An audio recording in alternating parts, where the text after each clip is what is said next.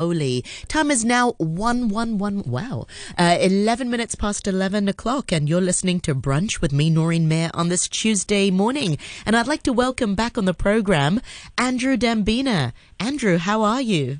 Hello, Noreen. Not bad at all. How are you? Yes, I'm. I'm feeling well, um, well, except for a bit of a sore throat. I have to say that that's Oh. been bogging me down, but um, no other symptoms. So I think it's acceptable to, to still come to work. Um, but I did have a really good recommendation. Um, bless Simon Wilson said um, hot lemon with Coke. So I will have ah, to. yes, yeah. I will have, you, to.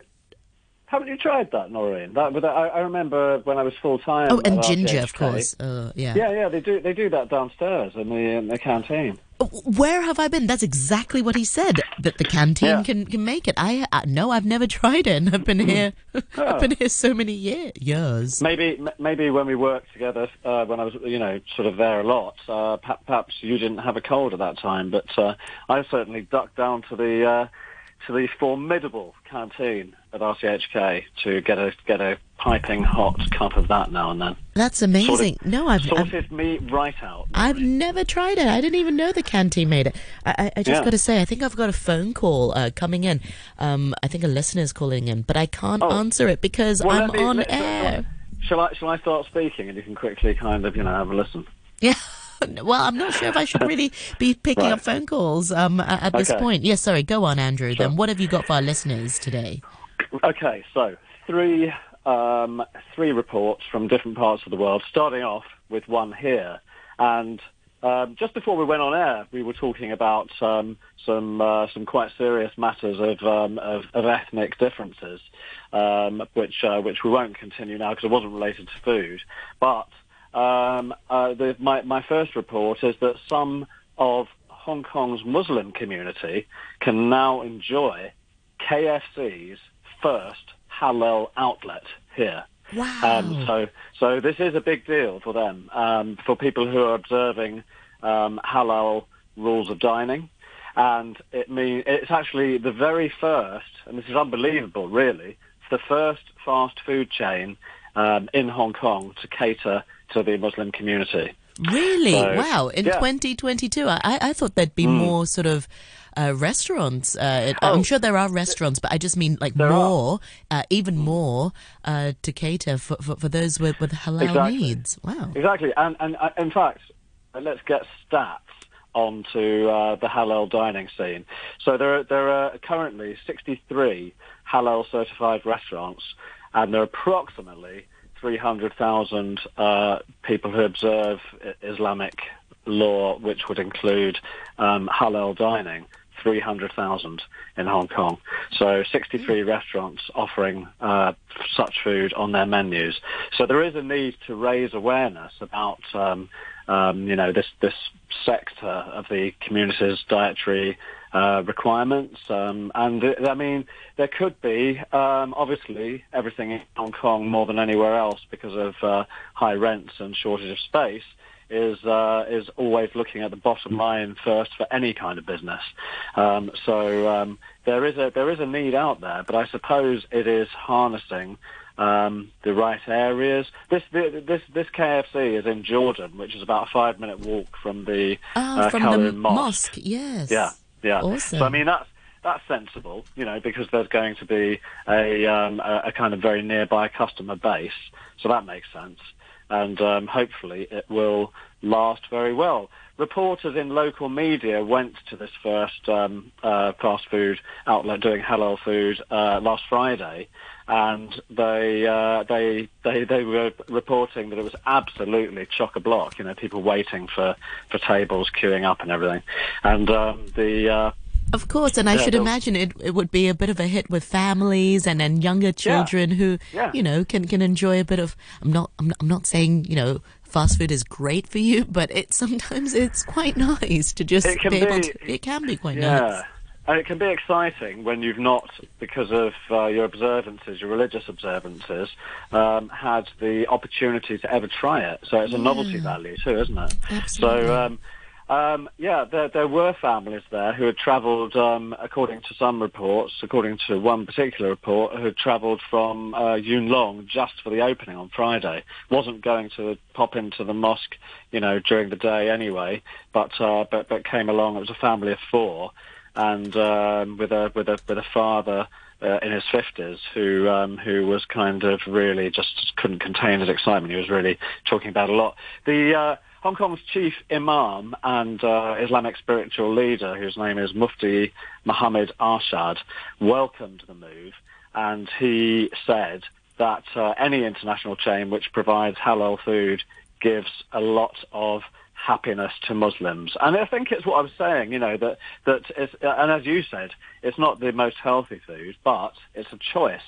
You know, uh, uh it's a choice above these 60 or so other restaurants which would have more traditional, mm. indigenous halal food from places um, of you know Southeast Asia, South Asia, um, where where where the most of the uh, loss of the community uh, came to Hong Kong from.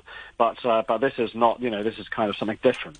So, mm. um, yeah, I mean, for, for the listeners that don't know, um, you know, the basics uh, are uh, the, the most obvious practices in halal uh, dietary rules are not eating any byproducts or the meat itself of pork, and uh, it also um, refers and gives guidelines for the way that other animals, uh, when it comes to eating meat, are slaughtered for their meat. Um, those are those are the main the main rules. Um, but uh, compared to Singapore, Thailand, and other Southeast Asian countries, um, uh, there are far fewer certified restaurants. Uh, that's what the imam said. Not surprising though, is it? Because Singapore, um, let's say Malaysia, Indonesia, and so on, even even in the south of Thailand, there are you know much larger Islamic communities. But those but those places all do have fast food um, serving halal mm. uh, dishes. So yeah, that's a that's a, uh, a bit of news there from, oh. from Hong oh. Kong. Yeah, That's so it's quite a nice one. Yeah, it is. Yeah. Thank you for sharing that, Andrew. I, yeah, I, I didn't yeah. know that. I will be sharing that with my, my, my Muslim friends. Right, yeah, same here. It's, it's, it's a, good, it's a good one to know. Um, and uh, a more macro story. The um, uh, we haven't touched on this for quite a while, um, but it but it does need to be kind of addressed now and then. Uh, global food um, imports are um, are doing a lot better than other times. We talked about um, food prices and food um, sort of distribution around the world because of COVID, because of the Russia-Ukraine war, um, that have been affecting the movement of, uh, of, of, of, foodstuffs, of ingredients, especially the dried grains. But um, the, there's a report called Food Outlook, which is from um, the UN Food and Agriculture Organization, FAO for short, um, and they say that uh, a new forecast um, of just under 15 trillion Hong Kong dollars, which is uh, um, around 2 trillion US dollars, will be an all-time um, high of um, uh, an increase in prices across the the year of uh, 2022, which is going to be a 10% above um, the costs of food around the world in 2021. I probably said that in quite a complicated way. What it means is that this year they're estimating that cost of food will be up by 10% over last year. Um, so that's that's that's quite a lot. That is a lot. a lot. Yeah, I don't think my salary has increased by 10%. No, in fact, a lot, yeah. a lot, a lot of a lot of people's salaries oh, even losing either jobs. still. Yeah. Yeah. Yeah. Yeah. Yeah. Um, however, the pace of increase is expected to slow down, so that's good because higher food prices means that fewer people are able to buy food, and there um, that means that customers will um, will not be so will not be so um, sort of ready to buy new food when it's so expensive. So they expect prices to drop because the demand will drop because things have reached a ridiculous high price. So um, the the uh, the two the two places that I just mentioned, Russia and Ukraine, we have spoken about this before, but uh, as a reminder, together those two countries produce around 30% of global wheat exports, um, in addition to other grains and related uh, foodstuffs, dried grains usually. Um, but a lot of these have been released in the last couple of months, so they are making their way around the world now.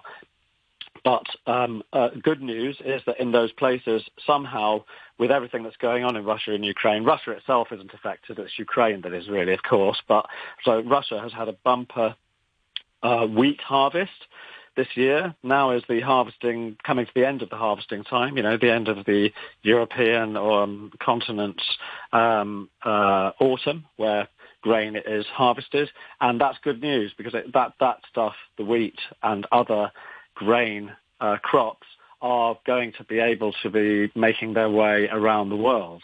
However, the Food Outlook report from the UN warns that they um, they they expect Russia to hang on to a lot of that grain, and also that uh, that that China, from its own production and from Russia, will be also getting a lot of that that uh, a lot of, a lot of grain that will mm. remain in itself, so that it can sustain uh, and feed its own populations. Russia and of course China, even more so, being uh, mm. you know very populous uh, nations that don't necessarily want to be importing grain from elsewhere. Um, so um, yeah, wheat production for this year is estimated by the UN to reach a record 784 million tons, um, which is which is quite a lot. Uh, Canada, which is also quite a big, significant grain producer, but mostly for itself and America, um, has also had bumper harvests just now.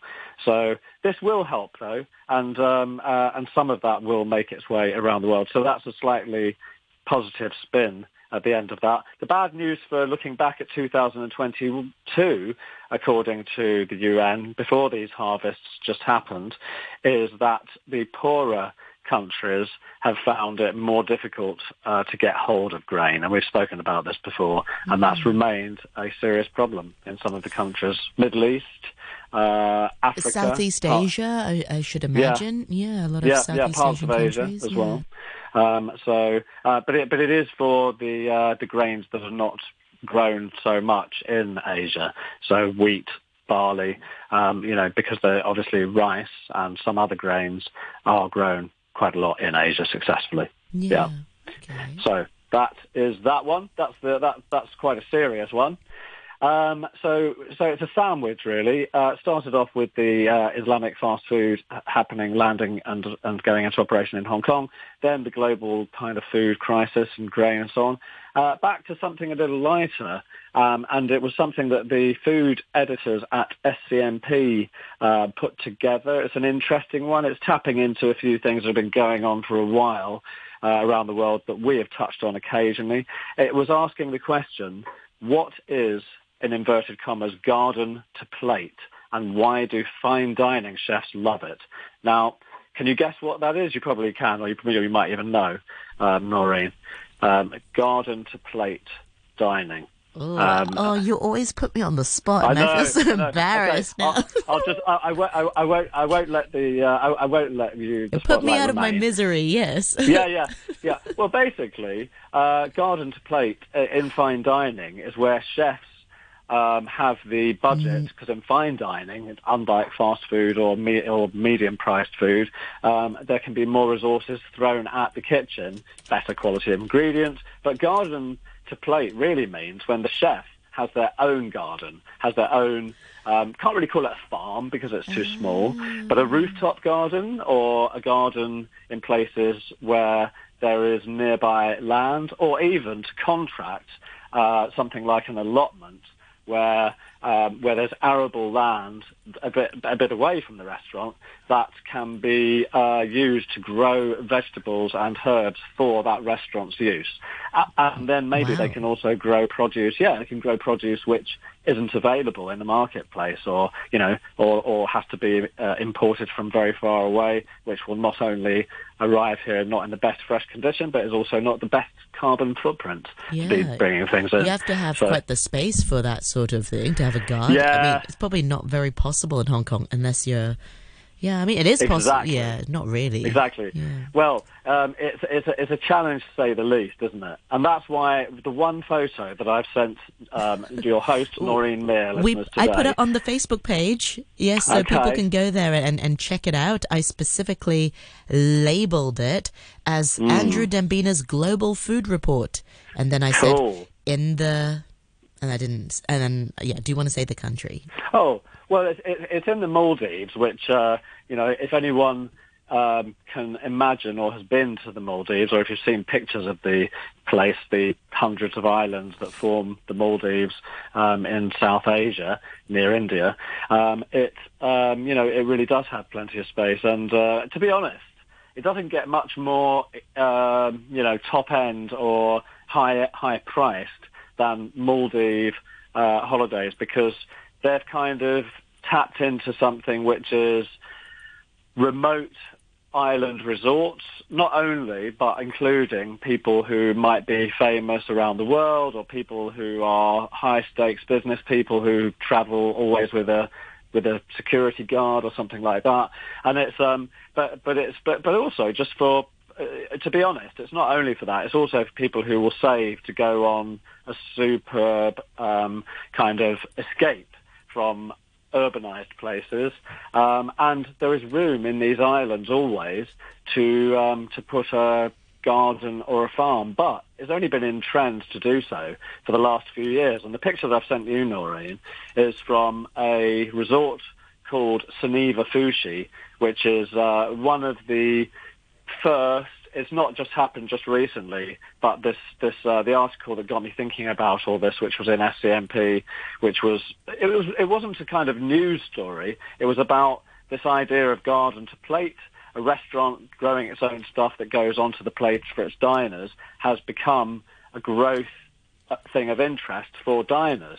And uh, of course it would be because we have spoken plenty of times about uh, the diner uh, consciousness these days, not always in the most expensive places, but becoming more and more down the chain for reasonably priced food to want to know what the ingredients are, the food's provenance, where it comes from, what kind of pesticides have been used, and even uh, I say even, but it's it's it's more and more in people's consciousness about the environmental impacts that have become important factors for, for, for diners to think about. You know, has this come from very far away, like I just mentioned, for the carbon footprint?